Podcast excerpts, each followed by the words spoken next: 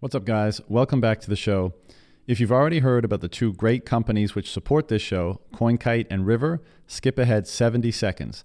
If not, permit me that time to tell you why they might be of interest to you. CoinKite offers the products you need to securely store and use your Bitcoin. Recent events have once again shown, for many painfully, why it's so important to get your Bitcoin off exchanges or any other third party and take custody of them yourself. Do not wait to be another victim of their incompetent, fraudulent, or malicious behavior. The whole point of Bitcoin is to eliminate counterparty risk and avail of the unique freedom which that provides. The Coldcard is a time tested, Bitcoin only hardware wallet for doing just that. Taking self custody may seem intimidating at first, but there are many resources available to guide you every step of the way and help you to experience just how empowering and liberating taking back control of your money can be. To get more info about their excellent lineup of products, visit coinkite.com. River allows you to securely buy Bitcoin, zero fee dollar cost average, and purchase hosted mining rigs. Also, their Lightning service enables developers and companies to integrate Lightning payments into their applications without having to run any Lightning infrastructure themselves. I recommend River because of their dedication to service, stellar team, and custom approach to building a next generation financial services business on Bitcoin. To get started, visit river.com today. Let's do it. There we go. We're live. Got it. Tip, uh, Woohoo. thanks. Should I, first of all, should I be calling you Tip? Is that Yes. How you- yeah, that's okay. my name. Okay, cool. Tip. Um, thanks for doing this. I'm I'm super excited. I'm a massive fan of your work, and uh, the most recent, or perhaps not the most recent now, because did you just drop something new like today? No, it's tomorrow. So oh, tomorrow. Okay. Yeah. Yeah. Then yeah. Resistance. Uh, what was the title of it? The Great Uh, Resistance. the Great Resistance. Yeah. that was so good. Um, so after that, I was just like, I got to stop messing around and and get you on the show for for a discussion. So thank you. Amazing. No, thanks. Thanks so much. Thanks for watching it. And like, I have so much fun making it as well. So it's so cool to see people say like, uh, lo- love it, keep doing it and stuff. So it's just like, yes. yeah, it's always good to have your work appreciated for sure. Did we we met at Yeah. Sailors during the last Miami conference, right? That- yeah. Yeah. That was the first time, I think. Yeah. Um, Yes. Yeah. Well, why don't we start? I mean, I have a, a ton of stuff to ask you about and just talk generally about what you what you're doing. But I mean, how to the extent you're willing to share it, what's your background and how did you get into making uh, you know, Bitcoin rap videos uh, and posting them on on the internet? Yeah, so um, long story short is I started off on TikTok and my background is actually um, was in venture capital. So I started making TikTok videos because I wanted to find um, founders to invest in. And um, I, it started off as a startup TikTok. And then eventually over time, as I was learning more about Bitcoin, I'm like, I need to share this message right now. This is way more important than what I was doing. And so it evolved from there. But yeah, prior to being orange pilled, I was very much in the traditional finance um, world. And I had a political upbringing as well. So it was very antithesis of, of Bitcoin. Um, but my background, I think a lot of people find it interesting to, to learn. Um, so my dad was in politics and he was, uh, think he became deputy prime minister of Thailand in the early 2000s. So I learned wow. a lot from kind of seeing that inner work. Yeah, uh, yeah, the proof of stake system um, of the politics was was so fascinating. Um, there was blatant corruption, uh, and everyone could see it. There was, you know, people were protesting it, and it was interesting because my journey into Bitcoin, I really ref reflecting on that, really started at a very young age when I watched my dad try to change the system from within, and he couldn't change it, so he left. He took a hiatus, and then he came back and started his, his own political party. And I had experience campaigning with him, and we went went out all up and down Thailand. Um, we did the work. We tried to educate people, but um, we didn't buy votes. And in a proof of stake system, if you don't buy votes, you don't win. so, so that didn't work. And so, from a very young age, I learned that effort did not matter as much as connections and capital.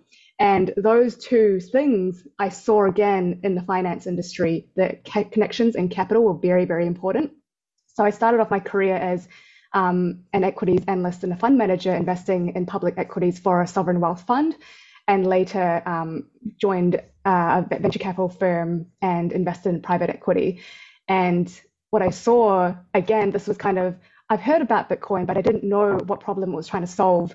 Um, but the problem that I was seeing was that everything was centralizing because a large amount of the funds that we were fundraising from came from large institutions and and government fund, um, and they were directly receiving money from the money spigot essentially. And so those those investors of investors, the LPs, they were the ones kind of making rules on how the capital can be allocated and and what the restrictions were. So it incentivized people to want who want to keep getting access to that capital to virtue signal a little bit as well. And so as a result, and I think a lot of people don't realize this or question this enough, is that our world is being shaped by capital that's being earned by the masses, but allocated by a few people. And so the world doesn't actually reflect the views of the masses. And so mm. this is kind of the the ah, okay, I'm, I'm starting to understand Bitcoin now. And, and that is why, one of the reasons why I'm bullish on Bitcoin is because the average Joe can now hold their wealth by holding onto their Bitcoin and allocating their hard earned stored energy um, themselves without having to have their pension fund handed over to uh, a fund manager who hands it over to Shillacoin Valley to take a two and 20 clip and then speculate on their friend's crypto scam in order to grow their wealth. That's, that's just the, how the world works right now. And so Bitcoin removes all of that. And when I, it finally clicked for me um, with Bitcoin after understanding kind of the self custody aspect of it, understanding how the world actually worked and, and how unfair and the Cantillon effect, um, that was when it was like, wow, I have to I have to quit my job and focus full time on Bitcoin because this is the answer I've been looking for my whole life in terms of the politics aspect, in terms of the finance aspect. Um, Bitcoin is the answer. So here I am. like so many of us, Bitcoin is the answer we've been looking for for our whole life. Uh, it's so true. Uh, tip one, yeah. I got a, a bunch of follow ups, but before we go on, are you using your AirPods for uh, uh, speakers and for mics? It's getting like every now and yes. then it's kind of. Is it working? It's, it's, kind of grainy every now and then, so I, I, I didn't know if there was anything. Uh, oh. Like kind of distorted every now and um, then. I am. Let me check again. Audio. It is headsets, but I do have another mic if you want me to. I can try changing it to another mic. Is yeah, it working it, better now, or do I? I mean, it, it, com- it comes in and out, so I wasn't sure if it was something that would would go away on its own, or I mean, maybe just popping the AirPods in and out would do the trick. But up to you. If you if you have another mic, maybe we can give that a whirl. Okay. Uh, testing. Is that better? This is another I think, mic. I think it is. Yeah. Okay. Cool. Perfect. Um, nice. Yeah, you know, it's such a good point. The one that you made about, you know, how most of the people earn the capital and then a very small group of people allocate it because and and that's and so the world that we see is the world based on and predicated on the values of the people that allocate the capital by and large, right? And so that seems like a or you know, a lot of people wouldn't really consider that very deeply, but it's very important because you consider the types of values and principles that drive people to different forms of behavior. And so, what are the values and principles that motivate and drive the people that want to be at the top of that pyramid or next to the, the spigot or in charge and in control of everyone else? Now, even if some of them, you know, very few people think they're so called evil, but, you know, you have things like, uh, you know, runaway egos or, you know, big egos or arrogance or hubris and all the, those sorts of character traits, let's say, and the values that are associated with them tend mm. to accumulate and concentrate in that, like at the top of the political and financial apparatus. Whereas, you know, I would say less so in the the broader population, where you know there's probably a higher representation of humility and understanding, and you know all of those sorts of traits. And so when you shift the capital to all of you know to to where those let's say more negative traits are concentrated, when they allocate it, that's those traits are going to be represented in how they allocate it. And as you said, that's going to be the world that that capital constructs. And so you get a world that's constructed and imbued with perhaps those lesser aspects of ourselves or less, you know, lesser values, lesser, less virtuous sort of motivations for things. And sometimes it's very shallow as well because you tend to uh, put your energy towards like a a goal that you have. And generally, these um, these roles, there are metrics that you're kind of uh, restricted by. And so, if your metric was, I want to increase my return so I can raise, raise a larger fund, it doesn't get much deeper beyond that of uh, let's invest in these companies because they can give us a large return. It, it there's no question of um, mm. how is this capital going to affect the world that we're going to build. And I remember my first time actually visiting Sand Hill Road and being told, you know, if you didn't graduate from Stanford or if you didn't work at a FANG like a Facebook, Google company, um, you're unlikely to get funding as a founder. And if you if your startup didn't get acquired by a FANG or get seeded by Sand Hill Road, then you're unlikely to become a GP in Silicon Valley. And I thought like, man, what a bubble! Like that, it's such a bubble, and um, not in a sense that you know the whole thing is transitory and it'll pop. Like I think that too, but it's kind of like these people who are, um, you know, setting the trend for the world. Um, people are looking up to uh, these very influential capital allocators uh, they don't really even know what the problems are in the world mm. to hmm. solve.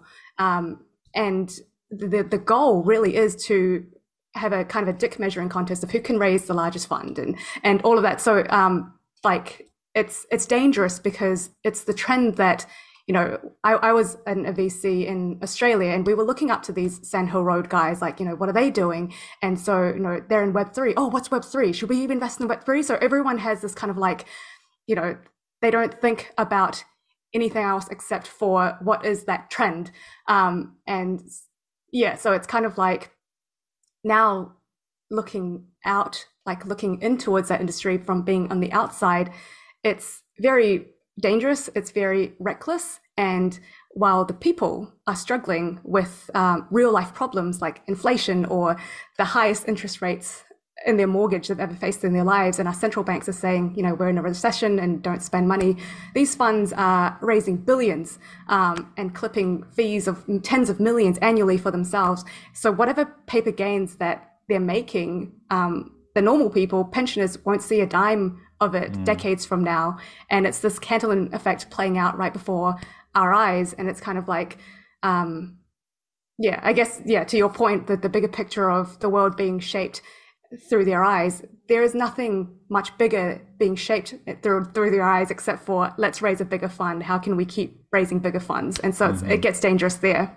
Yeah, and I think it ends up just being so extractive. You know, like the it, it perverts the you know the whole pr- the natural process of investing. Let's say, and of course because it's nestled within the fiat system, and and they're kind of understandably taking advantage of the advantages that they have by virtue of their position and their contacts and who they know and their access to capital and all those things. And then but because of that because those are the incentives that are driving their incentives that are driving their behavior they i mean they that extractiveness or they exacerbate or they're able to um, be far more extractive than they otherwise would. And as you say i think this this i mean there's still funding companies that people clearly value now the the question like you know there is an interesting question how will our values change in a different system? To what degree does the the system and the culture and all those things which, which manifest within it how do they inculcate in us a set of values that then they kind of uh, extract from or leech off of you know and, and how would they be different in a different system? And i think kind of the emerging culture around bitcoin is giving us a glimpse into that which is super cool. But uh, yeah i agree. I mean they, they they've they seem very almost parasitical at this point. And to to your uh, observation about the the bubble or the echo chamber that they're in, and I mean, look at the, I'm sure you saw the the Sequoia messages around the FTX and and SBF stuff, right? And just how they were talking about him and all that kind of stuff. I mean, it really seems like a weird uh, industry, and that it's it's much more about I don't know perception and you know who got the seal of the stamp of approval from whom? And you know there's not it's it the virtue signaling. Yeah yeah exactly. And, and, there's not much you can and you picture. can identify it. What's that? Yeah you can you can definitely see it and identify when you like the the whole kind of Forbes 30 under 30 all, all that whole that whole world of mm. um who's validating who who and, and, it's all you know you pay for it you know. In, in my next um song that I'm dropping it is about um, that world. And it's kind of like when money talks, you can pay for the show, pay for the clout, pay for the thrill. Mm. That's part of the lyrics. And it's, yeah, absolutely. You can pay, S- SBF can pay to, for someone to write a headline about him saying he failed to save the world or he failed to do this. And, and it's just like, of course, you can distort reality and perspective if you have money to pay for it. Um, it's just money talks and it's toxic. Um, that's yeah. the real toxicity. Um, okay, let's go back for one second because it's it's super interesting that your dad was the deputy prime minister of Thailand. So are you are you Thai? Like, ah, uh, yes. Yeah, I am. What was it like? I mean, banging around with him in a, on the political scene in Thailand at a young age. Uh, I was young, so I yeah, so kind of took it for granted.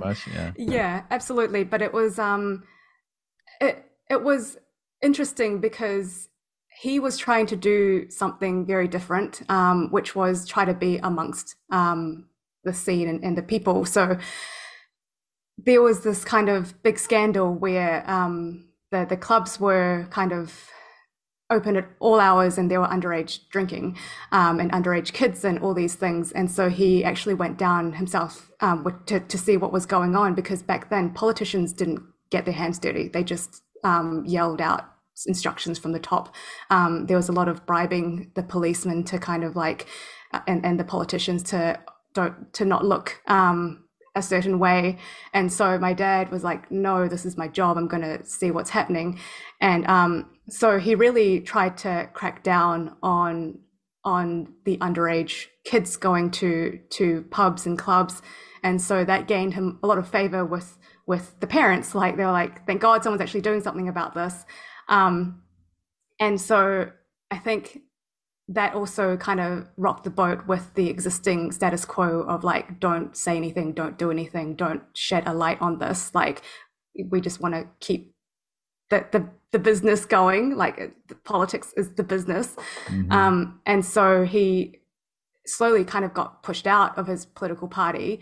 Um, and yeah, it was hard because I was actually growing up in New Zealand. I went to school in New Zealand. Um, so it was three quarters of the year I was in New Zealand and a quarter of the year I was in Thailand. Um, and I just kind of, when I was in Thailand, it was a completely different world. In New Zealand, everyone was very much equal. Um, like there was no, not a huge wealth gap. Um, and in Thailand, it was very much like you get very, very poor people with very, very rich people.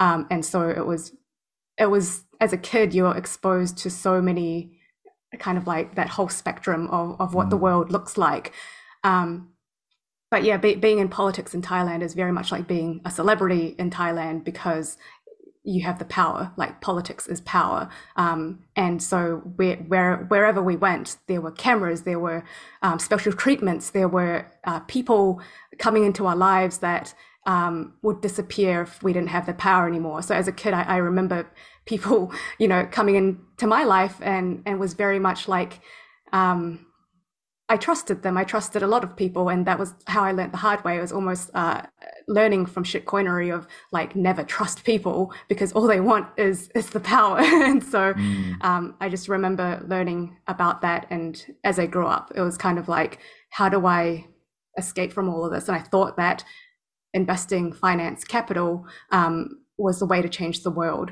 and not politics because in politics it's just too toxic.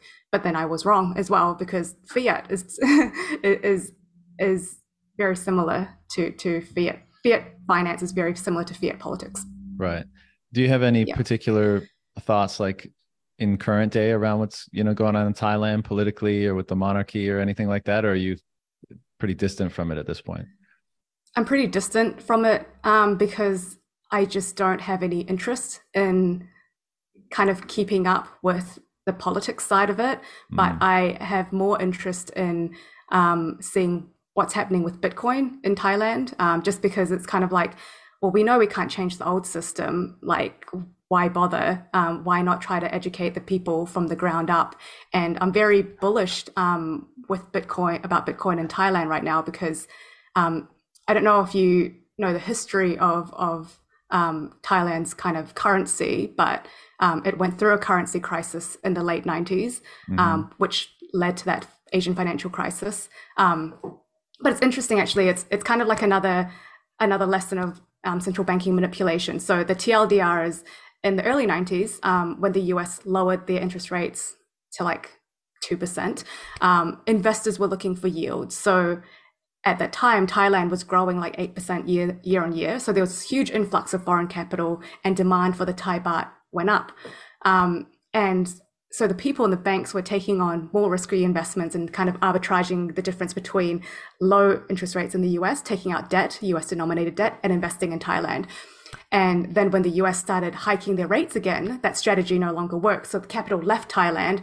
And so everyone was like, oh, gosh, like, you know, Thai um, baht is now weakening. How do we ba- pay back the US um, dollar denominated debt? So a lot of people defaulted, and that kind of causes ripple effect um, of the Asian financial crisis. And then the IMF came in and tried to help with really extortionate loans. Mm. And then um, the people, you can Google this, like Thailand, uh, IMF 1997, you'll see a big protest of Thai, Thai people saying, get out of a country, IMF. Like people just did not trust the IMF um, back then as well. Sure. And so it was just like another example of how central banking manipulation can distort um, price signals and, and, and screw up everyone.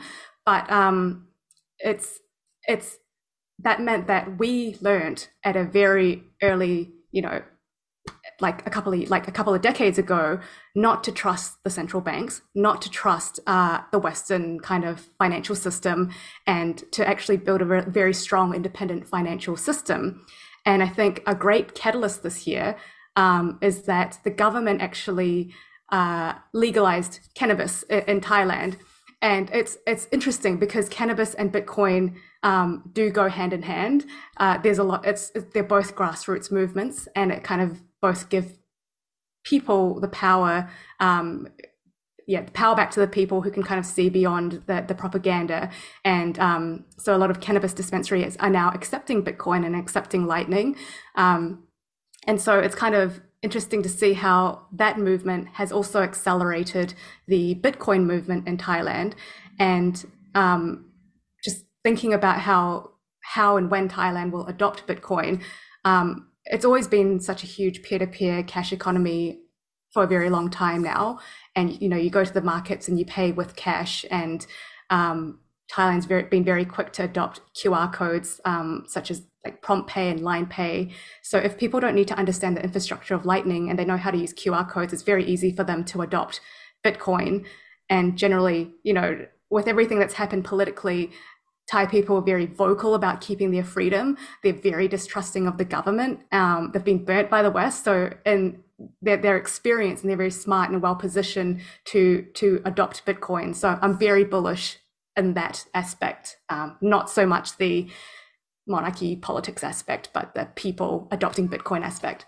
Right. Yeah. Proper thing. It Thailand's always kind of, or not always, but is it not one of the kind of at least in in Asia one of the hotspots for Bitcoin? Like for a while, it's been. I, I think there's there's been quite a bit of relatively speaking local use and there's you know i know there's always a lot of foreign bitcoiners kind of hiding out and living in thailand as well what's the is that accurate yeah, I think um, so. Thailand, in terms of Southeast Asia, is the most developed country. There's 70 million in terms of our population, mostly concentrated in Bangkok. But I think there's a strong uh, group of Bitcoiners up in north in Chiang Mai as well. Um, but yeah, it's it it's usually a pretty relaxed country, so um, people uh, go there and, and just kind of um, there's not that much restrictions unlike you know Hong Kong or Singapore, um, mm. but it's a lot more developed than kind of other neighboring countries.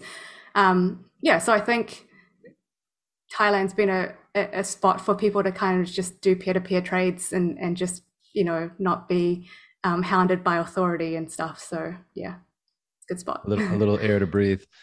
You know, mm. it, you say the TLDR on the Asian financial crisis and the the baht uh, crisis, let's say. Um, it's just every time I hear it, I still can't believe we still exist in a world where a few people in a boardroom can determine the cost of capital and that can undo the work of millions of people, you know, billions, hundreds of billions of hours of work, whatever it is that went in thinking like, okay, this is the capital landscape. And then a few people mm-hmm. in a boardroom can just be like, it's different now. And Mm-hmm. so much work can be undone can be made uneconomical and you know that capital can be therefore destroyed just by the stroke of a pen and then you know as you say like it, obviously that's not only is it a tragedy that that work is is undone or destroyed but then it, it creates such a an in, instability you know that capital has to rapidly go somewhere else to to find a, a, better home to find where it is still economical. And just like you know water flowing faster through the river that creates more power more damage more turbulence. And it's i mean it's a wonder it's held together at all really. But it's just every it's just we're going to look back on it. it's going to be so ridiculous that the cost of capital globally was basically determined by like a handful of people rather than you know in real time determination based on you know all the different uh, capital held by and preferences of all the different people in in the market making choices from you know moment to moment.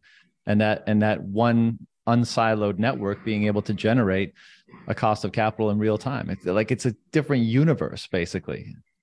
Absolutely. Like you can i, I tweeted out like you you can't have um you can't ever be free in a world ruled by decree. You like you can't have mm-hmm. free market um that requires unmanipulable actions and and price signals. And in a world where you've got state authorized money or A16Z authorized money, every person, every entity um, in that system is vulnerable to the, the central planning decisions of, of those central powers. Mm-hmm. And there are just, you know, like we talked about before, that there's a handful of shot callers and they're the money conjurers who enforces these um, restrictions. And the incentive is that no one wants to step out of line because if you step out of line, you lose your business.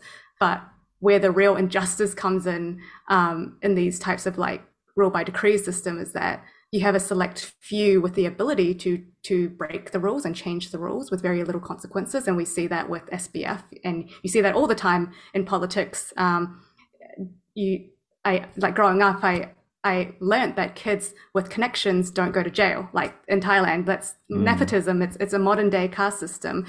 And over time um, their work and their effort um, becomes increasingly detached from earning value because they can make more money simply by having more stake in the game. So there is this mismatch between earning value through work and then taking value through stake, um, which leads to this kind of like bifurcated society of like on the one hand you've got disenfranchised workers mm. and the mm. other hand you've got spoiled degenerates um, what started off as like a wealth gap if you take that to the extreme you get this kind of like slave master situation it's like no wonder our ancestors got to that point of how can someone be someone else's slave and it's because of the money like in order to profit without doing the work without actually adding a proportionate um, amount of value to society as you're taking from society, you are taking energy from someone else because you can't take energy out of like you can't create energy out of thin air. Um, and yeah, so that's that's that's kind of you kind of extrapolate then you see the inefficiency increasing accountability decreasing all these incentives um, become misaligned and that's kind of the inspiration of, of the um, the Great Resistance as well, as you saw, kind of like the the stake section of it is. Um, I wanted to highlight that unfairness of of the stake system in the world. Yeah, and we'll definitely get into that particular video. But I mean, basically, what you're just describing is the social fabric, the economic fabric, and every other fabric that there really is falling apart as a result of the you know the base layer incentive system and, and how value is is you know accrued and stored and transferred let's say breaking down you know and we we're living that. Like we live in hopefully something around peak clown world because it's hard to imagine that it gets much more clownish but who knows? Um, and so many people are looking for reasons that or, or even worse you know pointing the finger at you know their supposed enemy. And so few are realizing that uh, there's a deeper reason at play here that's that's driving everyone apart and that's creating all this unnecessary and unnatural deprivation and inequality. And, you know, I do think that your method of communicating this is, uh, what's the word? It's very, I think it's very effective. It's very impactful. It's very kind of like tuned for the times, you know, because a lot of people in the world, as as brilliant as you know, people like Saifedean or Saylor or any of the other writers in the space are, very few people are just not or not very many people are going to be interested in monetary theory or economics or all this kind of stuff. But when when you add like the kind of artistic flair and the dramatic flair and you make it relevant to people for those reasons and others i think that's when you know people's interest starts to be piqued and and they start to be able to see it in their own terms whereas before it might have been kind of in a, a foreign language to them in effect. Yeah, and I mean, um, I, I guess I did study this in university, and it kind of helped me understand some of the languages because I feel like if I didn't have any exposure to this in a different way, it would be hard for me to understand too. Like it just depends kind of what your background is, what you've been exposed to, and it, reading safety for me is uh, I, I, love that, and there are heaps of people who mm-hmm. love kind of just going to the, oh, the totally, source, yeah. the raw. Um, but yeah, there there are people like I want to be um, entertained while learning as well, and I can see kind of the yeah the value in in that. Well, you also want to be inspired. It's not like education is one thing, but what really gets people to change is inspiration, you know, and that's what I think your stuff does, in particular, um, the the most recent piece, because it, it's so much in the world today is like pointing out how horrible things are, and there's no real like even if someone is putting forth a solution, it it's not a very attractive solution. It's just like you know all the political solutions on offer they're basically just saying we'll make the crazy bad stuff stop. They're not you know putting forward a really viable alternative. And bitcoin is that and we we're all beginning to imagine what that can be. And then of course in your in your art you're able to put that forward. You're not only able to point out the problem but you're able to you know explicate why this what this solution might generate. You know what the attributes that the solution has might be able to to foment and cultivate in terms of a culture and a life and a you know community and all that kind of stuff. Um, before we dig too far further into that stuff when when did you have that moment? You know you said you studied finance and you're working in um, venture capital and stuff. When did you realize like that was bullshit too basically? Um well i remember my kind of I, I had an orange pill moment early 2020 um, before this my partner has been in bitcoin um, since we met and um, he said that that was like the best year of his life as 2013 was when he discovered Bitcoin when we first met. Um, oh. But it, it, it took it, it, took me almost a decade to realize what you know the importance of Bitcoin. He's been very patient and he's been slowly wow. orange pilling me along along the way. But you know, as, as with every Bitcoiner, it's been a journey. So we weren't mm-hmm. like initially like you know hardcore Bitcoiners. It's like of course we were trying to learn what the space was. We tried to learn about other cryptocurrencies and stuff. We got burnt and everything. So it's the same kind of process that everyone went through, and it took us a while to get here. But um, start of 2020 was when I was, I remember we were driving to his parents' house um, and he said, Hey, you should check out Alex Gladstein's video on Reason. And it was um, the human rights video. And that angle was a thing that made it all click for me because it was the perspective shift of this is how Bitcoin solves problems around the world that I had been I had been exposed to when I was in Thailand, but then slowly became more and more removed as I was in the venture capital world, and the finance world, making fiat. It was like I had forgotten that part of myself of there's this whole other world where people are struggling. And right now, it's great for us because we're raising funds, but what about everyone else? And it was kind of like, I felt like, what am I really doing? And it helped me kind of just stop and rethink um, what is my purpose in life? Like, is it to make high net worths richer? Um, or is it something bigger than that? And remember the six year old me who saw her dad in politics, rem- remember all of that. Like, where did my ambition become different. Um, and so it kind of helped me question what is it that I really want to do um, and appreciate the position that I was in. And so when I started understanding Bitcoin, I started um, trying to in- include Bitcoin more in my current line of work. So I was pitching, um, you know, investments in Bitcoin companies to my VC firm. Unfortunately, we had a very strict mandate of we can only invest in New Zealand and Australian companies, and there weren't that many kind of um, that Bitcoin companies that I was extremely excited about. And I so I tried to kind of pull in some sort of loose connection. I pitched um, a company called Satoshi Energy, which was in the Bitcoin mining era, uh, space. And it was so hard to convince the people in the room to take Bitcoin seriously. Mm. I remember writing an investment thesis about um, how Lightning Network will change the world. And the problem was that the, in, the financial system was broken.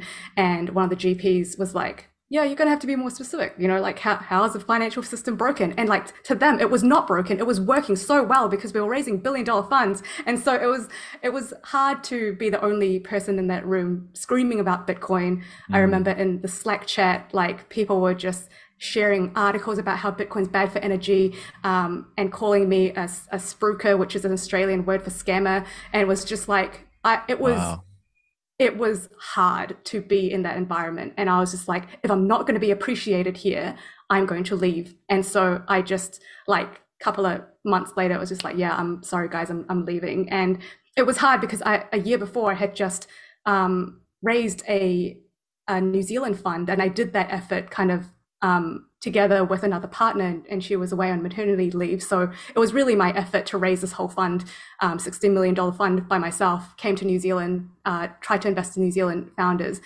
And so it was hard to walk away from all of that um, and walk, walk away from the equity that I had in the business, the potential upside, all of that. I just, it was not worth it for me.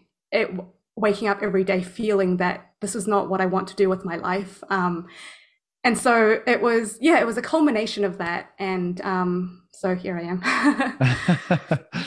Well good for you. Um, a lot of people probably find themselves in a similar situation and it takes a lot of uh, courage and clarity on your convictions to make a move like that. And in the face of you know giving up so much that you had spent so much of your life working towards you know but again kudos because i think I don't want to. Uh, I don't mean this to be judgmental, but I think it is important to um, act on what you think your principles and values are, regardless of of kind of what the sacrifices that need to be made in in order to do that are. And in in I think one of the characteristics of fiat world is that so few people are willing to do that. So so so many people are addicted to the stat, excuse me, the status or the gains or the comfort or the security and all that stuff. And you could say that they're not sufficiently motivated by you know a notion of right or wrong or a viable solution or you know adherence to certain values or principles and therefore they don't do that. And there's i would say there's that's definitely part of it. But you know the incentives of the of the fiat system are so can be so gripping depending on where in the system you you're placed where in the hierarchy you're placed. And those incentives can be so strong that they you know uh they're too most people don't feel like ignoring them. And so you know good for you for making that choice. What was the immediate aftermath of that? Well like did you know that you were gonna make bitcoin rap videos or were you just like all right i'm i'm gonna i take some time and think about things and then regroup I was actually making the TikTok videos while I was still at work. So I had ah. started kind of with the startup videos and then it, I, it moved towards more Bitcoin and I was already doing that. And um, did your colleagues was, see them? They did. Um, some of them thought that it was cool, but some of them was like, "How is this related to your work? You know, like, right. what are you doing? What are you What are you doing with your time?" Um, and I was sharing like, look, look at how many people are interested. Like, this is you know helping, and then they're like, "So what?" And it was just like, okay, if you're not going to appreciate it, I'm going to go elsewhere. and so, um, yeah. Fuck you, fuck you, fuck you. You're cool. fuck you. I'm out. yeah, yeah, exactly. But I mean, like, um, to your point before of like, you have to give up so much. I actually don't think I was I, I gave up a lot in terms of fiat currency, fiat in the fiat world, but I think the real wealth and the real status and the real reputation is being built in the Bitcoin world. That mm. world is a like the, the fiat Silicon Valley world is a dying world. It ha- is a has been world. And I think that if people are chasing that, they're not going to find that again in that world because um, more and more people are being disenfranchised by working in that industry. And a lot more people especially younger people and my generation they're growing up and they're like uh, i don't really look up to those people anymore. And it's obvious like you can see all this information on twitter about how shitty their behavior is. Like no one looks up to that anymore. No one wants to be a silicon valley gp anymore. Everyone wants to do their own thing and be more creative and be able to be part of a bigger movement and that's what bitcoin is. And so it's like i'm not giving up anything actually. I'm just moving towards a bigger rocket ship a faster rocket ship a much, a much better rocket ship for everyone. Um, so I, I, I feel like it's a selfish decision um, not a not a selfless one. I'm sure you told them when you left that your star will continue to rise and have a nice life. no, but of, of, course, of course, I totally agree. Um, but it, it takes, I guess, a unique perspective or takes some time to see things that way to kind of unplug from the matrix, as it were. Um, it's but I totally the contrarian. It's it's funny because right. it's like they're like we're looking for people to be contrarian, and it's just like this is the real contrarian. Just like you know, like not you. Yeah. yeah, you're like whoa, whoa, not that contrarian. Like you know, exactly. we still want you to stay in the box. Yeah, no, we still want I, a 220 contrarian. Sorry. Yeah, yeah, no, I you're right. I totally agree. Um, but I think it's it's also I, I agree with everything you said about like what the emerging aspiration the like the, the aspirations that are emerging amongst more and more people you know they don't want the, the like the stuffy corporate job anymore. They want something that's going to invigorate them that's going to be stimulating that's going to be meaningful. And i you know i think there's a kind of a feedback loop here like i think bitcoin is inspiring this and then people are picking it up and then they're contributing to it which is amplifying it and you know this is how this expands out uh, over time. But it does seem to be the case that bitcoin seems to represent like and i won't i won't you know nail on this too much because I talk about it all the time, but it does seem that Bitcoin has certain principles kind of imbued within it, and I think that people are starting to notice and see that like, oh, I I can actually express and act out what I believe to be right and good, like in my heart of hearts or in my mind, like honesty and integrity and you know fairness and all these things. This thing is allows me to actually act those things out and that makes me feel good because i think those mm-hmm. things are right and then as you said it's not only that it like allows it but it rewards it and more and more over time. So now you know this is whole idea of incentivizing the best about us rather than incentivizing the worst within us let's say the best within us versus the worst with, with within us. And i think that's true. And i think it it's awesome that people are starting to recognize that. And then you know the question just becomes well what do i how what do i want to do? Like what how how do i want to contribute? How do what do I feel inspired to express or or or create in this domain? And it's it's amazing to see all the different answers to that question that people are are coming up with. Yeah, definitely, and it's making me more ambitious as well in terms of I, I love creating the the videos and the art, but um, I've always loved trying new things as well. And for me, the ambition isn't to be the best content creator. The ambition is to um, orange pill a, a billion people and it's kind of like I, I, can share with you what, what, what I'm up to. Um, sure. It's and I, I want to kind of go beyond just um, content creation because I feel like with video and and, and um, you know inspiring people and teaching people that's fine, but wouldn't it be awesome if we did something that helps orange pill people in a way that's interactive and involves Bitcoin? And so um, we're working on something right now, and I ha- say to, to, to, share more. I, I can. Um, happy to talk more it. about it. Um, okay, so so we've been thinking, my partner and I, um, what other mediums are there um, aside from the current stuff that exists today, and what mediums will be supercharged by Bitcoin, and how can we orange pill people in a way that's more um, like fun and interactive and empowers the audience to be part of the creation process as well, not just kind of passively consuming. And um, Saylor talks a lot about how uh, digital energy will breathe life into cyberspace. Mm. And um, I grew up kind of living in this cyberspace, living in online worlds. The first online world that I was exposed to was Neopets. I'm not sure if you remember Neopets or was part of that, but um, we, like my partner and I, James, um, we he mainly grew up kind of playing multiplayer like gaming worlds, mm-hmm. um, and so right now we're seeing an increase in um, modifications or modding of games, and so we thought like Lightning can be a mod in an existing game, and we thought like what if you know if, if you can earn sats via Lightning natively doing real work um, in cyberspace, it will change the nature of how we live and work, and what when you can combine digital real digital money with real people doing um, real work in digital worlds, something um, magical could happen. And so we've been playing around with this idea, um, as well as me creating the videos. This is kind of like a longer term experiment that we've been playing around with. Um, and we were also thinking like if we were to build something from the ground up and, and orange pill people, can we do it in a way that builds on Bitcoin's principles as well. So, for example, it has to be accessible for everyone. It has mm. to be hmm. digitally native. It has to be interoperable and frictionless, and it has to enable people to shape their world with sats. Um, I, yeah. So, so, um, so we found this gaming engine that allows us to spin up a private server, uh, which we can self-host, and so we can keep our interactions and our data completely local. And it spins up this kind of like a remote island where anyone in the world can come by and and come and hang out with us essentially.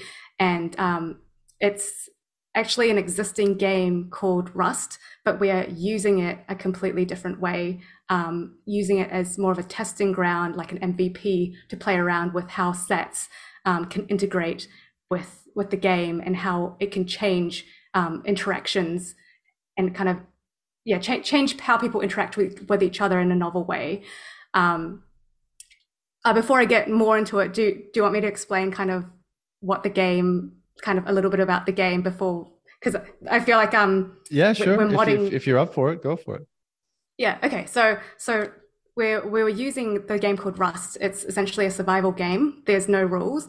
Um, you spawn on an island with other strangers, and the goal is to kind of like um, they're probably going to kill you and take your stuff. It's like a kill or be killed game, and you have to put in the work to create the weapons and the shelter and stuff. It's very primitive, um, and so it's very much like killing and theft. But there's also another element to the game, which is trading. You can trade, um, and you can build vending machines to, to specialize and trade with other players. Um, and so we've been running this kind of like year long experiment with strangers on how to incentivize trade over theft. Um, and I think this is kind of like the the Bitcoin principles and kind of how we're we're building towards that. Um, so we've been playing in the server called Australia. And this time last year, um, in that server, there was basically no trading. Um, everyone was killing each other. We got killed multiple times, but we set up this shop called Orange Mart, and um, we just played the game completely differently. We opened up shops. Um, we didn't go around killing people. We were kind of going around being friendly and giving people free stuff, and and created like this environment where we're putting up Bitcoin art everywhere and funny billboards and stuff like that. And we wanted to build this community. Um, and the funny thing is that we never spoke a word, so people didn't know who we were, and we were pretending to be like NPCs basically.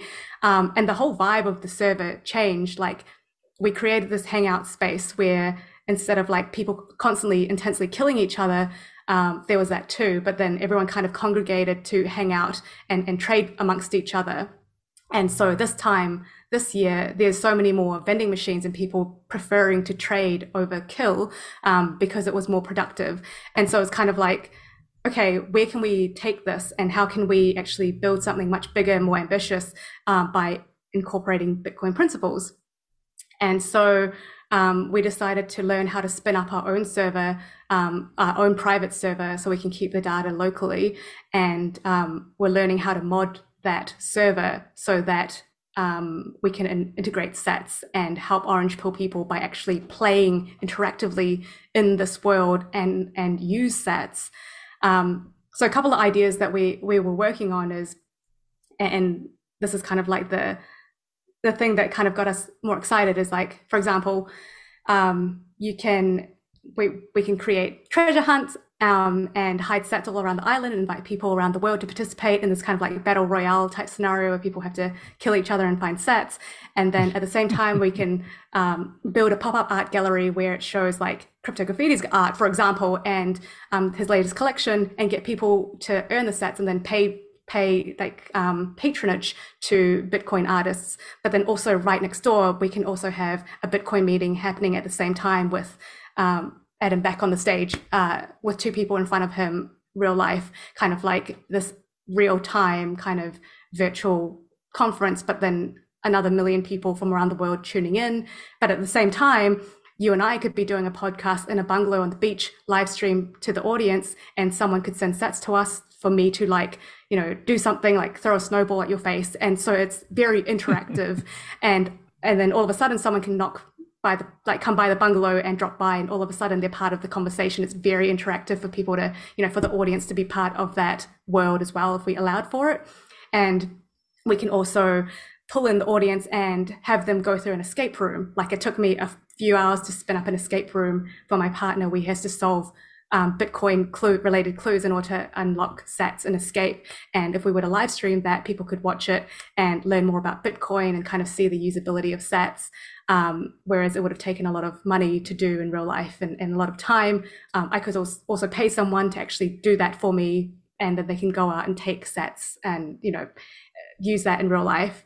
Um, or we can have there's kind of so many possibilities that hasn't even been explored yet um, that is enabled by this this world because there's this, a, an element of real life serendipity and interaction, uh, but there's also this frictionless kind of like anyone can access because it's a it's a virtual world. Um, like you know the art gallery the conference the meetup the living the working the playing the creating it's all like real effort real time real people real money um, facilitated in this digital medium space that doesn't really exist in our world. Um, and the reason we've chosen game and gaming and a gaming engine is it's constantly an evolving medium that will be supercharged with bitcoin. Um, it enables like creative new forms of interactions that allows for value to be programmed into it natively that isn't possible in real life or isn't as seamless in real life. Um, but it also enables so much more realistic and fun interactions like you and i running into each other um, at a conference um, that isn't possible in kind of like a 2D dimensional, two dimensional world on Twitter or whatever. Um, and all of this can be hosted privately where Mark Zuckerberg doesn't have access to our data. Like this is not the the metaverse. This is some like a place where anyone can host their own server. You can spin it up whenever you want, invite whoever you want. You can transact Bitcoin um, without a trace, and I think like one one last thing, like one thing to clarify is that um, this isn't some kind of like Web three metaverse walled garden fake virtual currency stuff. Like this is Bitcoin enabled cyberspace that breaks down the siloed walled garden by allowing us to earn sats everywhere and then take these sats anywhere with us. And there's just so many avenues and possibilities that are now interoperable because you can expend effort in one realm and then take the rewards to spend in another realm. And mm. so these kind of like Facebook VR or VC backed Decentraland platforms that try to sell you digital land and tokens, um, that immediately becomes redundant because Bitcoin is a scarce asset. Nothing else needs to be scarce um, because, you know, it's digital worlds are replicable. Mm. It doesn't need to be scarce. It just needs to function and it just needs to be private and facilitate new types of interactions. So that's kind of like the next thing that we're excited about um, to help with orange pilling people and, and more content can be created from that too. Sorry, wow. that's a rant. So, yeah, no, that was good. So would this involve you guys building this like a game out and then integrating, you know, sats or lightning functionality? Is that kind of the idea? Would you compete on the environment sort of aspect of things and what kind of environment and and elements you're able to include? Absolutely. So the awesome thing is that like we're not building this as um, from ground up. This already exists. We're not interested in kind of building a whole business out of building the game. It's more we are wanting to showcase the latest inter- ability, like kind of showcase what Sats can do in this world mm. by using a lot of imagination, using the modding functionality. We're not developers, and so um, we might ask for help or whatever. But um, it's kind of we wanted to try out new things in a world that allows for modding. Um, yeah, so so I guess it'll be competitive in terms of the environment. Anyone can spin it up. You can spin up your own world and be like, come and join um, John's world. And, and, you know, it just depends on where people want to hang out. Um, but out of all the existing possible games and all the possible existing gaming engines, we found that this one is so basic that it allows us to be more creative. Um, nothing else out there meets that requirement. So that's why we kind of landed on Rust specifically and and just kind of building up from there. And will you because you know certain companies in the space are starting to make it easier to perform that like lightning or sats integration will you be using like a, a Breez a zebedee uh, some other service to help marry those two or yeah that's part of it like right like so um, all these products are out there and some people don't even know they exist or don't know how to use them it's like can we pro- create use cases where we're using these these um, services. For example, LightSats is doing uh, voucher tipping, so I can use that service to um, hide voucher codes all around the island, for example, and then they're like, oh, what LightSats? What's this? And so it gets them to use Bitcoin products in ways that they never would have used in in their own normal lives. And so it's kind of like this is such an awesome way to expose Bitcoin products to the wider community. We can facilitate that. There's so many things that we can help facilitate also this can be an e-commerce space if you're spending a lot of time in a in a world why not have a blockstream shack where you can go in and and uh, btc sessions uh, video is playing about how to uh, do this with blockstreams Blockstream Jade, for example, there can be a QR code that takes you straight to buying that product. And there are people in that shack talking to each other, like, oh, did you understand what he said? Uh, I don't know. Like, there's this kind of like in real life environment where we can build this constant 24 7 world where we can have for example, sessions constantly being uh, streamed everywhere, like all these conferences that people can't afford to fly to, like this Afro Bitcoin conference, we can have it being played in in the world where people are there watching it together, and then they can go and walk on the beach and and talk about the conference together and build open source stuff together. There's just this whole world that's unlocked that mm. that that isn't built out yet. That it can be, it will be. Yeah. I told. I mean, I was two hours before this call, I was speaking with uh, Gigi, and you know he's been very much uh, talking a lot about uh, lately about the value enabled le- uh, web, as he calls it, and we were just kind of you know uh, imagining and blowing our own minds with all the different possibilities of when when you actually when you do that when the web is infused with this value layer when it's made more real when the possibilities are expanded when the incentives are uh, more motivating or more properly aligned let's say like what kind of possibilities emerge. And it's like we really can't imagine them. Like we, we can imagine these relatively simple ones like in-game purchases and actions and you know all, the things you just mentioned. But i think it's going to be so transformative to our so-called digital lives or digital you know experiences that um you know we, we can't really we can't imagine too far into the future on this because I, I just think it's such a profound change. Is this what you're talking about, like some a going concern right now, or it's you guys are still in planning? Oh, we're we're just in the experimenting stage, so we're right. kind of just experimenting with the community itself, but also. Like you said, and I'd love to hear some examples of what you and Gigi have been talking about, because like I'd, I'd love to see if there's just new and unique ways to use sats practically that can actually, um, yeah. So what, what were some examples that you guys were talking about? Curious. yeah, well, we put me on the put me on the spot. I I mean, literally, literally everything. I mean, you, you can talk about it in, in game. You know, like whether it's because in game commerce, as you mentioned, is massive right now. You know, like people buying skins and buying weapons and all that kind of stuff. And as you say, I mean, to be able to have those transactions be denominated in a currency that you can move from game to game, from place to place, I mean, how much more sticky and, and compelling does that make the game you know and from from the gaming company's perspective how much more time you know and more engagement does that foster for you probably a lot because you've just dramatically increased the value of the game the same is true for content consumption content creation rewarding content creators you know in ways that are basically frictionless not in the ways we currently uh you know like paywalls and all that garbage like uh, you know a very mm.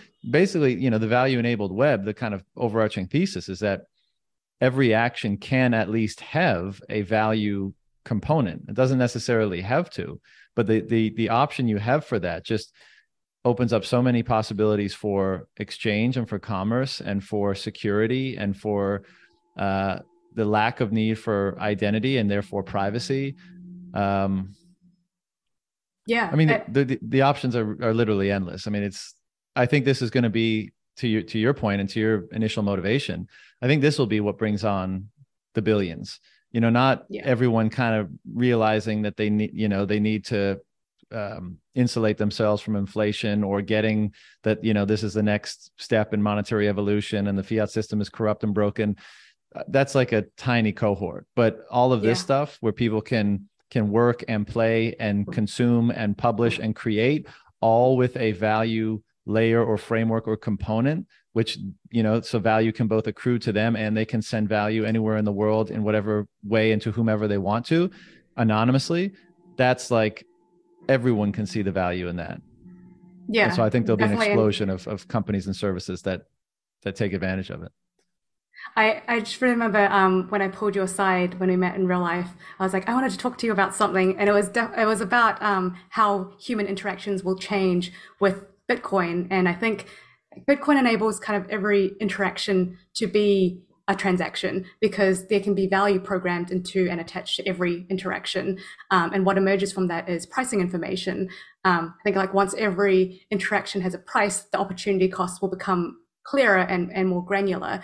Um, so like granular pricing can allow us to break down the value of components instead of kind of like overpaying for the sum of parts and the real value of each creation can become more apparent as well. But I think um, the, the what I mentioned before, yes, it's a game, but it's not a game. I, I don't think, I think that in the future, games are real in terms of they are just spaces that accommodates people to work and interact with each other. And games facilitate programmable interactions that, for example, if I were to knock in your bungalow, uh, I, I, walk in, that costs me two sats. Like all these little things that I'm taking from you, I'm giving back. And so you can't, maybe you can do that in real life and all of that, but it's like a lot more, we will spend more time in the digital world because there are a lot more programmable interactions that gives us value for money for our time. Um, so Mm. This is kind of just the beginning of yes, we are using a game world to test, but how many interactions can we program? How many crazy new things can we push the limits of in this digital world because the cost of building is so small that we can be as extremely imaginative as we possibly can.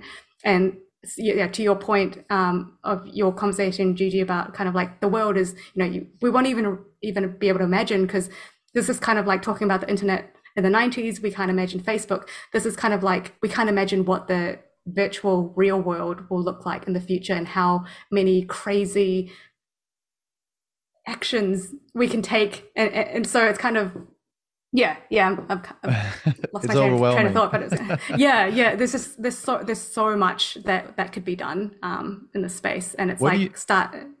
Yeah. I'm sorry. Finish your finish your thought. J- just start very simply um, and, and start small, but I think even things like e-commerce will not be e-commerce the, the way that we see it today. It'll just be so natural. Um, payments won't even people won't even be thinking about money and payments and discrete value. It'll just be like a, a, constant stream of value exchange. Just being in someone's private lounge will be streaming. It's just I think val- the way we think about value will just change so much. People won't think about paying or credit card or dollars. They'll think about time. If I spend time in this space, uh, how much value am I streaming to them? And it's it will change the way that we think about how we interact with i feel like i'm going back around circles but it's it's it's just so it's it's life changing it's the whole kind of the cyber the digital energy in the cyber world. It's going to become so much more than just yeah the, the, transactions what we know as as money today and how money has been traditionally used and, and totally agree. And on that point you know about how i think whether it's because prices will be so much more precise um, or available or or what have you that's probably part of it but I, I, suspect there'll be many other reasons for what you just said which is people will people's notions of value and how they ascribe value and how they accrue value and how they understand value and how they even generate value i.e like what are the the things that you hold as highest you know values or most fundamental principles that then when you act on in the world they're represented as market value. That's kind of you know how things work right? And so if we're saying that people's ideas of value are going to change in this environment where value can be more clearly beheld and more easily transferred and more specifically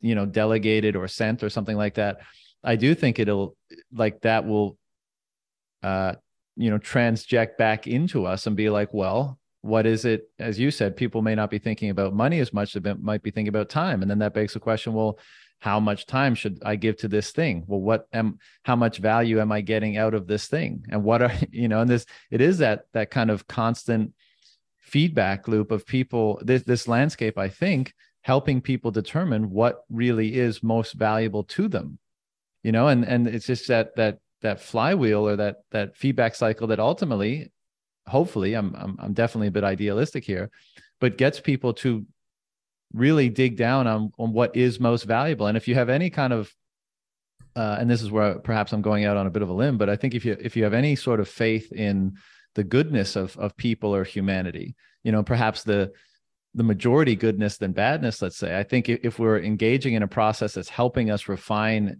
ourselves and discover ourselves and determine what's most valuable about us then we should ultimately end up in a kind of situation or position which we alluded to before which is what happened to you. You know you kind of made that determination like i don't want to participate in this work or in this company or or in this system that's kind of um, calling on the lesser aspects of myself. I want i want to engage in work that i'm able to express the higher values about myself what i think is most important what i think is most fundamental what i think is most good. And if if we're saying that this system is going to allow people to to to get greater clarity on that then again i mean how much of a boon for you know individuals and collectively as humanity is that going to be if we're more able we have both the time and the the capability and the resources and the data and the inclination to determine what is most valuable about ourselves and what is most valuable that we can contribute to the world. Like it's hard to imagine that that doesn't um, manifest like pretty pretty sweet outcomes you know pretty good outcomes. I, I think that um, that's that will happen to a certain segment of people and and it doesn't necessarily need to happen to everyone at the same time. Um, when we start living in a world like that and there are a few people who start to recognize that and go out and build their own things and and kind of live in that world what will happen is that it becomes um, extremely competitive uh, because we are building for example building open source um, lower margins uh, allowing people creators to reap more gains as opposed to having it siphoned off to the leeches that is a valid that's a, a, that's an attractive user experience and value propositions for the creators and for the people consuming um, whatever product or goods or services so like yes there's the the the aspect of I, I want to do good for the world. But then there's also the aspect of once you do good for the world, you're attracting more people because it becomes a, a space where you are able to just build without extracting too much value. People go where value is. Mm. And so the, the existing models that you know that the fiat world model it becomes less competitive because you know platforms for example that are required to fundraise and, and have high returns that go to off to the leeches that becomes less sustainable. So it's like um, we are going to win not just because everyone realizes that they have to do good and be good and being good is good but we're going to win because being good is a much more attractive and much more sustainable and much more viable business model um, compared to the existing world that um, siphons the, the the value between the the content creator and content consumers. Like what we are removing that. And so when the world realizes that they just they don't have to think about i'm now going to be good or make that decision. It's not a conscious decision. It's just totally. like ah oh, i'm just going to do that because it makes sense. So i think that's how that's that is the way that we're progressing and you're not kind of like you know wishful thinking. It's happening because it's a viable thing to do yeah, I think it will be unconscious or subconscious for a lot of people because I mean, they're just going to be responding to those incentives, as you say. And and yeah. what's amazing here is that we're getting alignment between the incentive and what you might call good or virtuous or something like yeah. that. And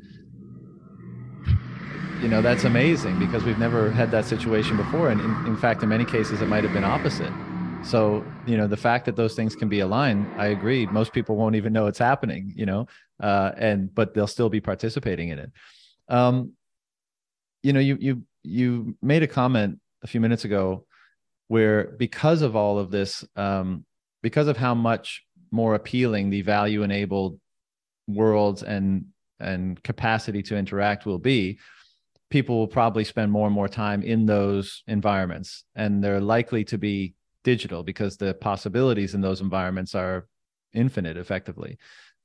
Um, what do you make of or you know kind of what's your opinion or your outlook on us you know continuing the existing trend of course but if if you're right it's going to accelerate the trend of us spending more of our lives or more of our attention more of our awareness in digital landscapes rather than you know in meat space. Do you have any particular thought or concern or excitement about that I think um, if we look at what we're doing today, how many hours a day do you spend on Twitter already? Um, and how kind of like isolated and one way and and kind of sometimes almost just boring that is.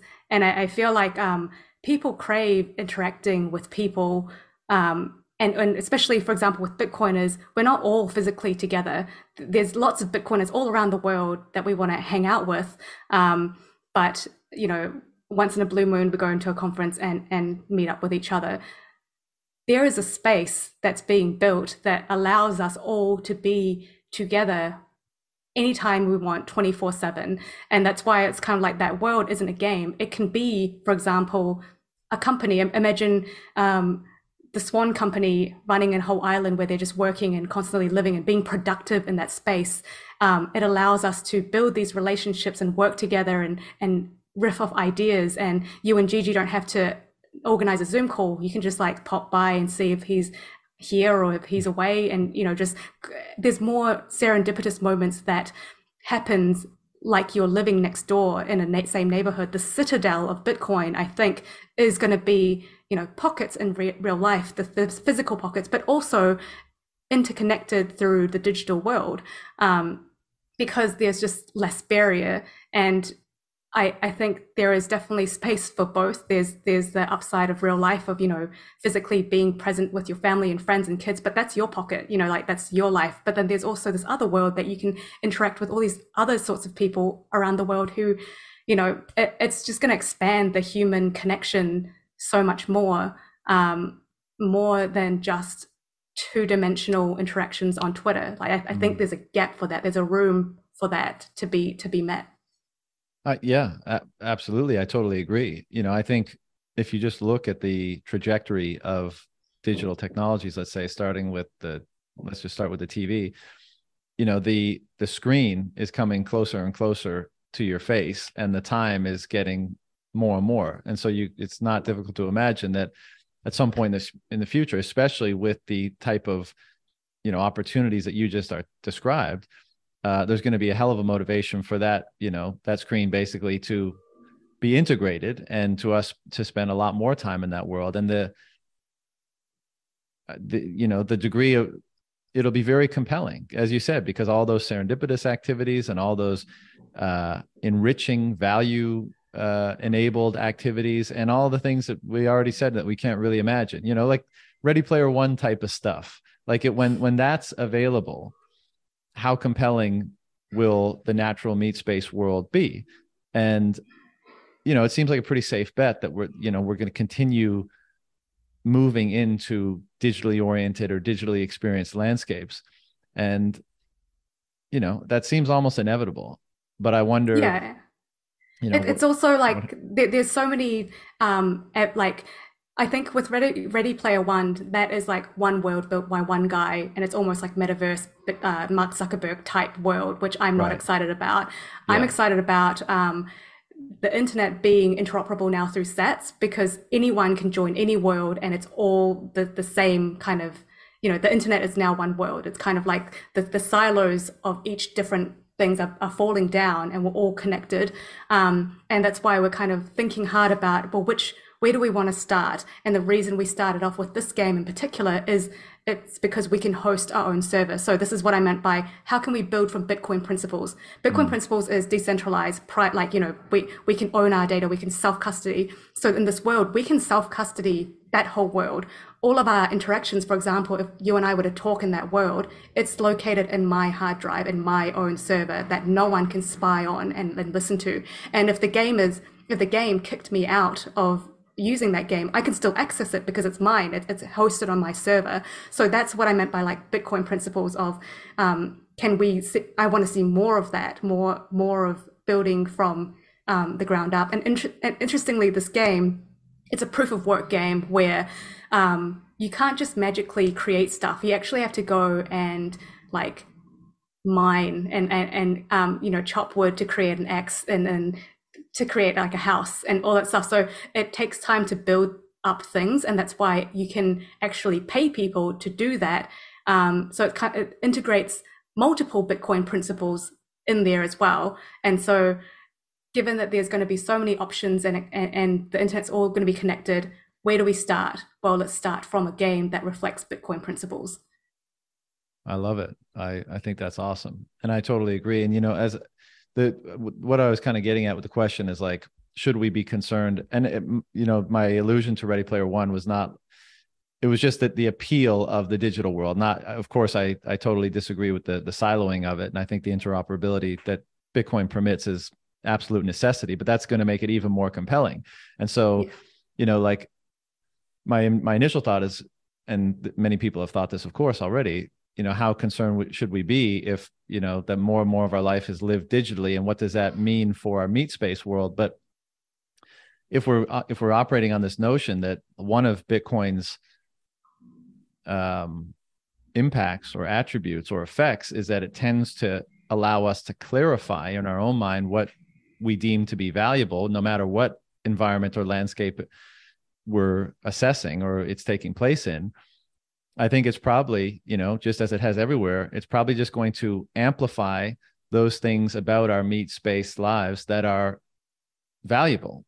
And it'll help mm. us identify them and it'll help us lean into them and it'll help us fund them and get the most out of them and all that kind of stuff. So even though we, you know, that trend of moving into digital landscapes with our time and attention is probably inevitable. Um, yeah, I think this this that integration with Bitcoin and the use of Bitcoin more, more broadly, and I think you could see this with Bitcoiners. You know, uh, the, the early cohort of Bitcoiners, the hardcores right now, is that it's helping them refocus or identify those things that are most valuable in their meat space life.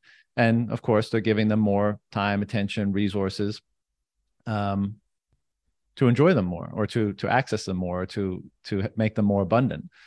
And so I guess I started off the question with a little bit of uh, you know, somewhat trepidation, I guess, thinking about the future. But if I look at how Bitcoin ha- kind of treats the environments that it helps to mediate, I would have to conclude that it's just going to allow us to find more value everywhere the things that are of greatest value yeah. everywhere and then of course permit us the the tools to amplify them and create more of them i guess and it gives us options like where we can opt into any of these things. We can opt out of this world. We can opt right. into these worlds. It's more just it's enabling us to do so much more and give us more optionality with our lives. So it's you know no one's forced to now be enslaved in the digital world. It's more like hey if you you know instead of going to an office cubicle or whatever, you can jump into this world where you can meet and, and work with the people you actually want to work with and, and do the things that all these random things that you can never do in real life.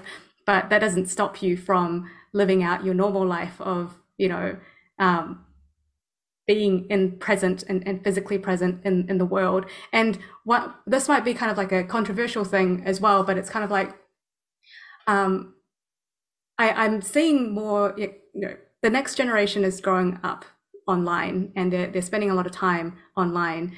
And it would be cool, like when I have kids, um, to be able to hang out with them in that space too. Like I would love to hang out with my kids in, in real life too, but it's kind of like when you go into these worlds and I can get a snowball gun and chase my partner around and shoot snowball at him, it's actually so much fun. And it's like we're sitting there like giggling like we're like kids. And I'm like, I want my like to play with my children, children, and I want to play with people. I don't want to, you know, just work or just you know interact with people and, and just talk to them. I I think the best of us, all the, these positive characteristics can be unleashed in ways that isn't physically constrained. Like, what if I'm 80 and I can't go around, run around and, and play mm. with my kids anymore or my grandkids? Like, this world gives me the ability to be a kid and, and to unlock things that um, real world doesn't anymore. So it's kind of like it's giving people more joy without the restriction and that's an option that I'm looking forward to having, not necessarily forcing everyone to to to do that, but I just see the positive side of that more than the, the negative side. Yeah, I totally agree. Um, the only, I guess, this is not a rebuttal, but just a, a thought in response is the economic incent, the so-called economic incentives, the SATS incentives to operating and engaging in the world where they flow so much more easily and so much more abundantly and with so much less friction will generate a, a, a strong incentive of its own, especially mm. relative to the domain where that's not the case, i.e., meat space. Now, it could be, you know, in the future, I'm sure it'll be a lot easier to transact in Bitcoin and meat space as well, but it'll never be able to compete with the the the, the digitally native environment, let's say. So there will be a a uh, you know there'll be a strong incentive to not miss out. Like if you want to compete or if you want to uh, if it's uh, you know something to do with your career or something or or even just you know if you if, to maximize your your earnings let's say maybe it's an environment that you end up choosing to opt into for that reason but of course i agree it's it's still a choice and i think there'll be ample benefits to be derived in both environments you know like i don't think well no we, we both know that bitcoin's uh, benefits won't be exclusive to digital realms even though it's a you yeah. know digitally native technology yeah I can also mention like um, if you're creating content and you kind of see this in Twitch where people go around live streaming, like walking around the streets of Tokyo or whatever. Um, the audience can participate by, for example, if you show the audience a QR code, a Bitcoin QR code, and say, "Hey, can you buy my lunch?" and anyone can actually send that and, and buy you your lunch. Yeah. Um, like that, that's awesome, real life, but also virtual interaction, kind of like a, a mix. But then in the virtual world, like being able to be to to bring people not just to you know watch passively, but actually be part of that world. Um, the audience will be like, oh yeah, I would rather instead of spending spending my time watching Twitch in the sky, walking around in Tokyo, I'd rather be in this virtual world where I can actually interact with him and kind of like be almost like a, a different type of experience. And I think from an audience point of view, where do I want to spend my time? Do I want to spend my time passively consuming content or do I want to spend my time actively participating in something? And there's going to be room for both, but I'm just thinking mm-hmm. like um, more and more people are going to find interacting with people more addictive and and find less pleasure out of just simply watching someone live their life. They want to be part of that too. They want to be part of that live stream where they are um, part of the character in that world. And so it's like um, I think the there will be more of a shift towards being able to participate and that will lead to more attention more eyes more sponsorships more whatever uh, into that world and that will be the thing that pushes them um, away from the physical space um, towards the virtual space um, yeah yeah that was, that was just like a, a I think the value enabled web will also because the web is a dark place now, right? There's spam bots and there's all sorts of freaks and weirdos and all sorts of stuff you wouldn't want to encounter nor want nor have your children encounter. But I think the the the value enabled web will do a lot to clean a lot of that up, and perhaps for that very reason, people will be more comfortable interacting rather than just observing. Because right now, you know, yeah. not that you you'll have different opportunities of course you know as the technology develops but as you say a lot of people are just consumers of content. They're just kind of filling up their brain with stuff and they don't don't interact and there's multiple reasons for that but i suspect one of them is that the internet is seemingly kind of a chaotic and dark place because it's kind of a lawless environment and mm-hmm. i think you know the value enabled web brings a type of law to it right it's an economic law it's a, a cost based law it's not a you know author uh, not by decree, right? But it's just that if you want, that you you'll end up having a landscape that is erected and predicated on cost and on each action actually requiring a value judgment. And I think that will will bring more judgment, bring more value to that landscape, and a lot of the the stuff that's able to exist because there's no cost for pushing it out into the world and there's no penalty for pushing it out in the world will recede pretty dramatically probably mm. Yeah. Yeah. Um, it's exciting. yeah, it's very exciting. You know, one maybe last point on this topic, but um, AR has been something that, you know, VCs have been talking about for ages and everyone's been like, you know, somewhat excited about, but it's never really taken off. But you, it's easy to imagine like all the fun you could have also with AR in a in a SATS denominated environment, right? Like just because that's and that's kind of bridging bridging the gap between meat space and the digital realms, digital realms, and you know, with the the fun factor and the frictionless factor and the efficiency factor of Sats. You know, it's just, uh, yeah, it's it's. I can't wait till somebody you know kind of cracks that nut and we start playing around with it because the stupid yeah. example that's popping in my head right now, but like, wouldn't it be fun if you could just like pay your uh you know a, a bill at whatever the shop that you were at, but when the bill is presented, you know, it, and you have the right you know technology on, it's presented as like a monster that you get to shoot or something and that's the payment. You know you just pay 10 bucks for your sub for your sandwich but you've you have the setting on that like all your invoices are monsters and you get to walk around as a cowboy and shoot them with a a gun that's just firing sats you know payments to the person i know it's ridiculous but it's just like you know, that, chaotic yeah, imagine like I, you're walking down the street and this guy's like pew pew like you just like go crazy yeah it's gonna take some awesome. it, there's gonna be a feeling out process with all this of course like we'll, we'll probably get it wrong initially and then we'll yeah. refine it and get it get it righter over time. Uh, but yeah, I'm, I'm sure it's going to be uh, going to be exciting. Um, yeah. All right, so nice. back to the uh, the rap stuff for a second, and we'll, we'll close it out soon. But uh, like, what's what's your process? You know, because it's like, do you just sit down and you know scribble down the rap, or like, t- tell me about how you put these videos together. So um, I spent a lot of time just kind of figuring out what the message I, I want to go out there because I feel like um, the message is the most important part because that's going to be the thing that sticks with the people. What what is the like?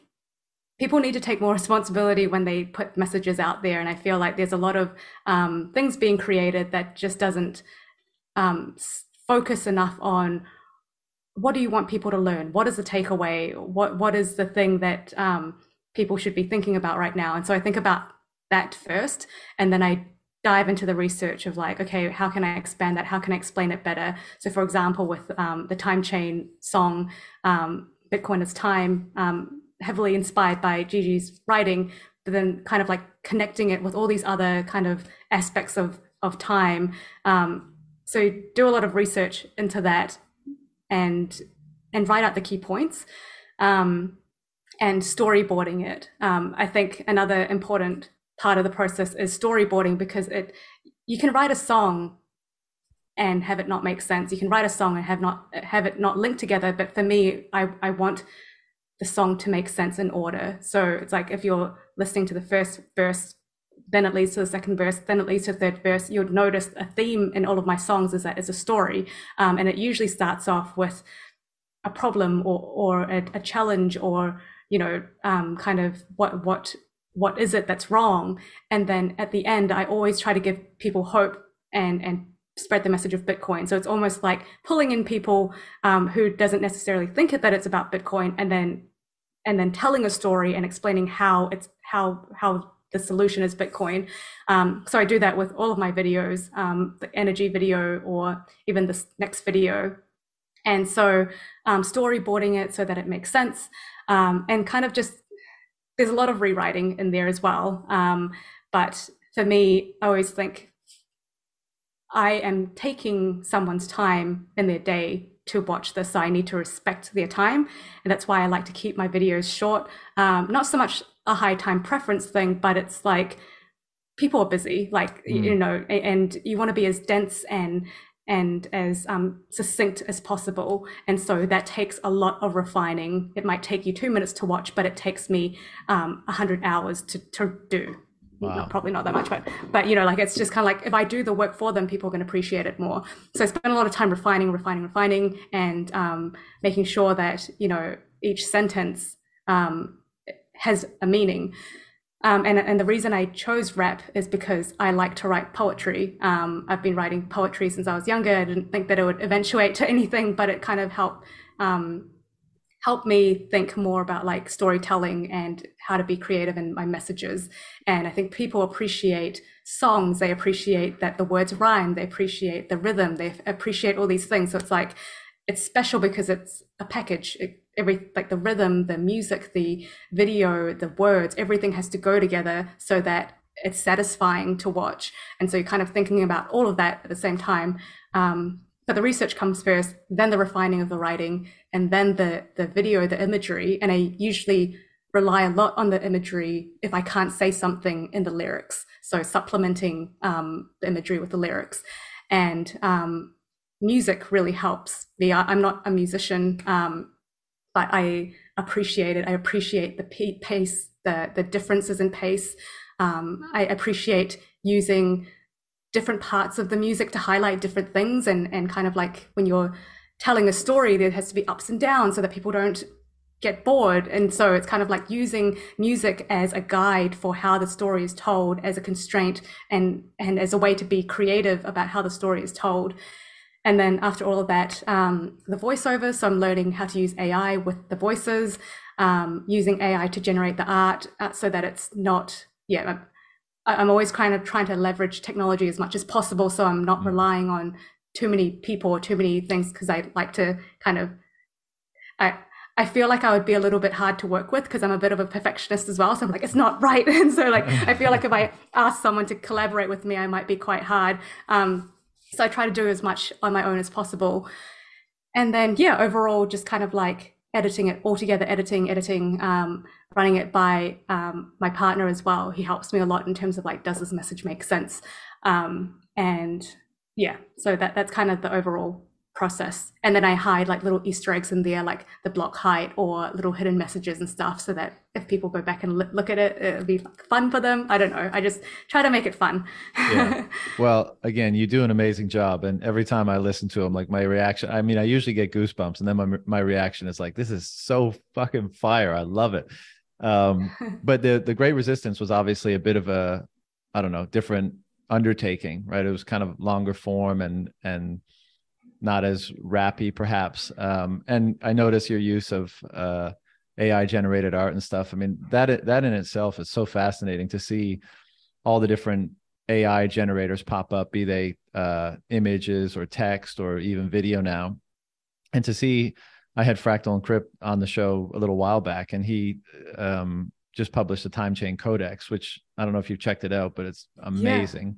Yeah. Um, so cool and if anyone listening hasn't checked it out, they really should.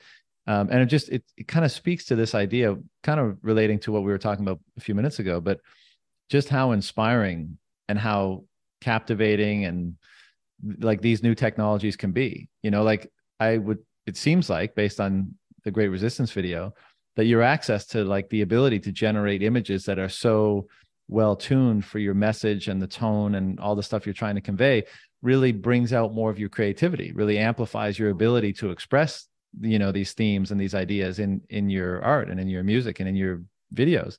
And so like it's it's it's amazing that like that tool is just bringing more of it to the fore like giving you a more, greater capacity to to get it out there in the world. Um do you like do you feel that as you're engaging these tools and kind of poking around and seeing what's available? Like does it does it inspire you to uh, think of different things that you can do or different ways that you can express this stuff? 100% like i feel like so lucky to be born in this time so that i have access to all these tools because when you have an idea you kind of want to be loyal to that idea and bring it out as as much as you have it in your head as possible into real life. And so with these tools you can manipulate real life and and create it to be as similar to your original thoughts as possible. Whereas before using the AI, I have to go through and see, okay, what are the existing images? How can I manipulate that? It's a lot harder. And I use a lot of kind of overlay um, video, video editing stuff, but it's still not quite what I'm looking for. And when I read my lyrics, I'm like, if only there was a, image that represents this. And even now, I'm like, I wish there was a video AI so that I can imagine the video and have it come to life, um, not just a, a, still image. And so I think um, absolutely, it, absolutely, it has helped me unlock my creativity and and help my outcome be more loyal to the original ideas that I have in my mind. Right. Yeah, I've seen a couple of video ones actually. Maybe they they were just kind of examples, and maybe they're not available to the public yet. But uh, if not, very shortly, like where you can just text based input what you're looking for, and it'll generate a different types of video i think like animated or even real life and it you know the examples i saw were great and kind of spooky but you know this is this is where we're headed. So those tools should be available to you soon. That's Um, awesome. what do- what do your um like peers, friends, family, and stuff think about uh the stuff you produce? And I'll I'll I'll preface that by saying like I think a lot of us, uh, well, and this is probably always the case where like you know you're you're norm you're you're just you to all the people that you've grown up with and and know. So like you know people might uh think it's cool but you don't get like the same kind of reactions as you might from you know your audience online or whatever uh what Yeah. do what do the people in your life think about uh this hobby of yours or this dedication to uh basically fostering a revolution through uh through art contributing to one at least over time um I like I, I was just reflecting on this as well and I feel like my circle has definitely gotten a lot smaller. Um, I spend a lot of time with people who understand Bitcoin just because I don't have the energy to kind of like keep talking about and justifying myself. So I, I feel Mhm. like with, with family um they they don't fully get it but they're supportive and that's awesome and, and I share my videos and they're like cool wow nice and stuff and that it's good. Um but especially with groups of friends i definitely have like shrunk a lot of my friend group especially because um when you grow up you don't really keep in touch with with school friends and then you make a lot of work friends and then when you quit that work you lose a lot of your community.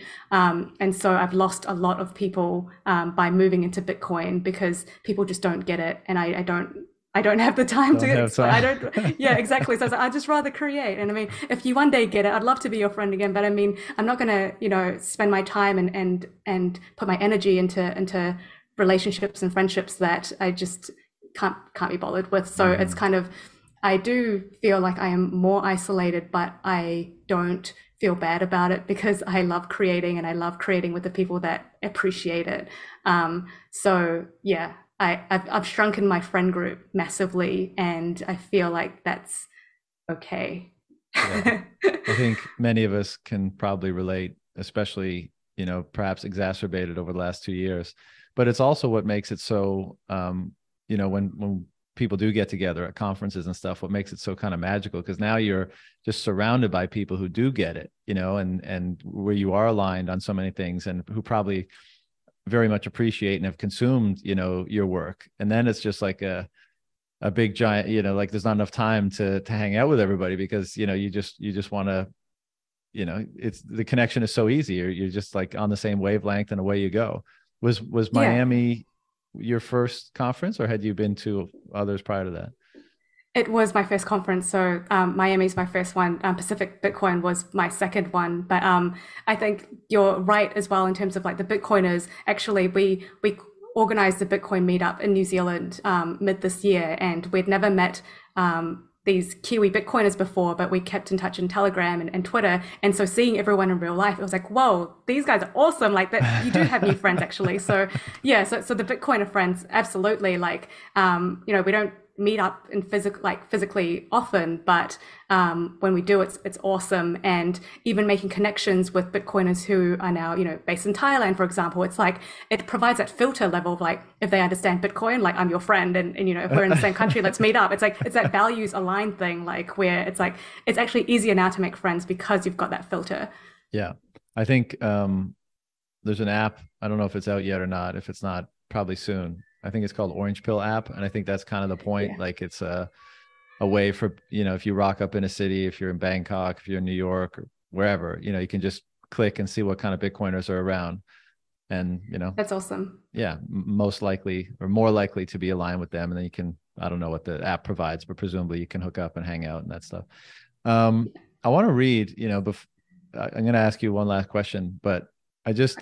And your rap has a lot of great one liners or your your content has a lot of great one liners but i think the um the last one in the great resistance um video was once we choose neutrality and truth as the pillars of value for our society, we reinstill hope and harmony and humanity and begin our journey towards an era of prosperity with Bitcoin.